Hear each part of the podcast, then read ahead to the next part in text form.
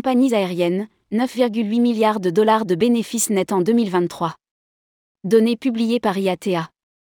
Selon IATA, Association du transport aérien, les compagnies aériennes vont se partager 9,8 milliards de dollars de bénéfices nets en 2023.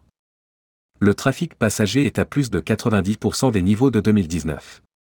Rédigé par Céline Imri le mardi 6 juin 2023.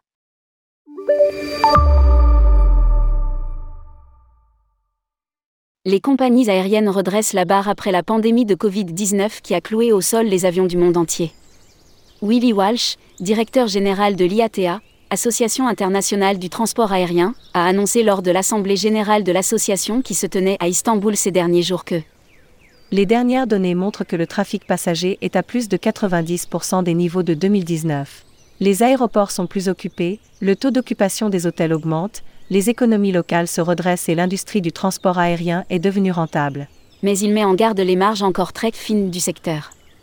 Avec 803 milliards de dollars de revenus, les compagnies aériennes se partageront 9,8 milliards de dollars de bénéfices nets cette année. En d'autres termes, les compagnies aériennes gagneront en moyenne 2,25 dollars par passager.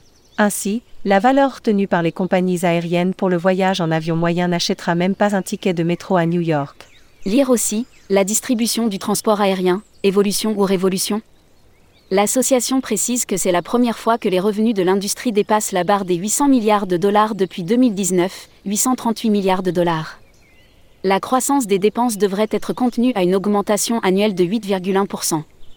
4,35 milliards de personnes devraient voyager en 2023 les bénéfices d'exploitation de l'industrie du transport aérien devraient atteindre 22,4 milliards de dollars en 2023, bien mieux que les prévisions de décembre qui faisaient état d'un bénéfice d'exploitation de 3,2 milliards de dollars.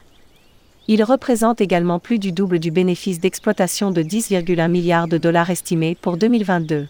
IATA précise que quelques 4,35 milliards de personnes devraient voyager en 2023 ce qui se rapproche des 4,54 milliards qui ont pris l'avion en 2019. Lire aussi, transport aérien français, un retour cet été à 100% du trafic de 2019. Les performances financières des compagnies aériennes en 2023 dépassent les attentes. L'amélioration de la rentabilité est soutenue par plusieurs évolutions positives. La Chine a levé les restrictions liées au Covid-19 plus tôt dans l'année que prévu. Les revenus du fret restent supérieurs au niveau d'avant la pandémie, même si les volumes ne l'ont pas été. Et, du côté des coûts, il y a un certain soulagement. Les prix du kérosène, bien qu'encore élevés, se sont modérés au cours du premier semestre de l'année. Poursuit Willy Walsh, directeur général de l'IATA. Compagnies aériennes, les revenus passagers devraient atteindre 546 milliards de dollars.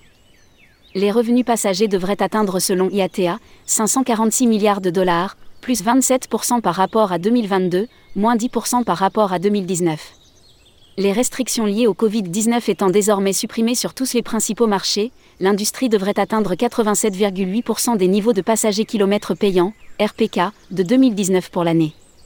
Le coefficient d'occupation moyen attendu pour 2023 s'établit à 80,9%, soit un niveau proche de la performance record de 2019 de 82,6% les coûts du kérosène devraient atteindre en moyenne 98,5 dollars au baril en 2023 pour une facture totale de carburant de 215 milliards de dollars. C'est moins cher que les 111 dollars 9 bar oblique baril précédemment attendus, décembre 2022, et le coût moyen de 135 dollars 6 enregistré en 2022.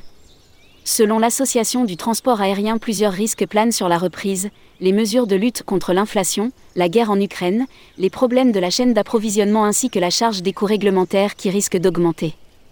La résilience est l'histoire du jour et il y a de nombreuses bonnes raisons d'être optimiste. Atteindre la rentabilité au niveau de l'industrie après les profondeurs de la crise du Covid-19 ouvre beaucoup de potentiel aux compagnies aériennes pour récompenser les investisseurs, financer la durabilité et investir dans l'efficacité pour connecter le monde encore plus efficacement. C'est une longue liste de choses à faire avec une marge bénéficiaire nette de seulement 1,2%. C'est pourquoi nous appelons les gouvernements à continuer de se concentrer sur les initiatives qui renforceront une connectivité sûre, durable, efficace et rentable. A déclaré Willy Walsh en guise de conclusion.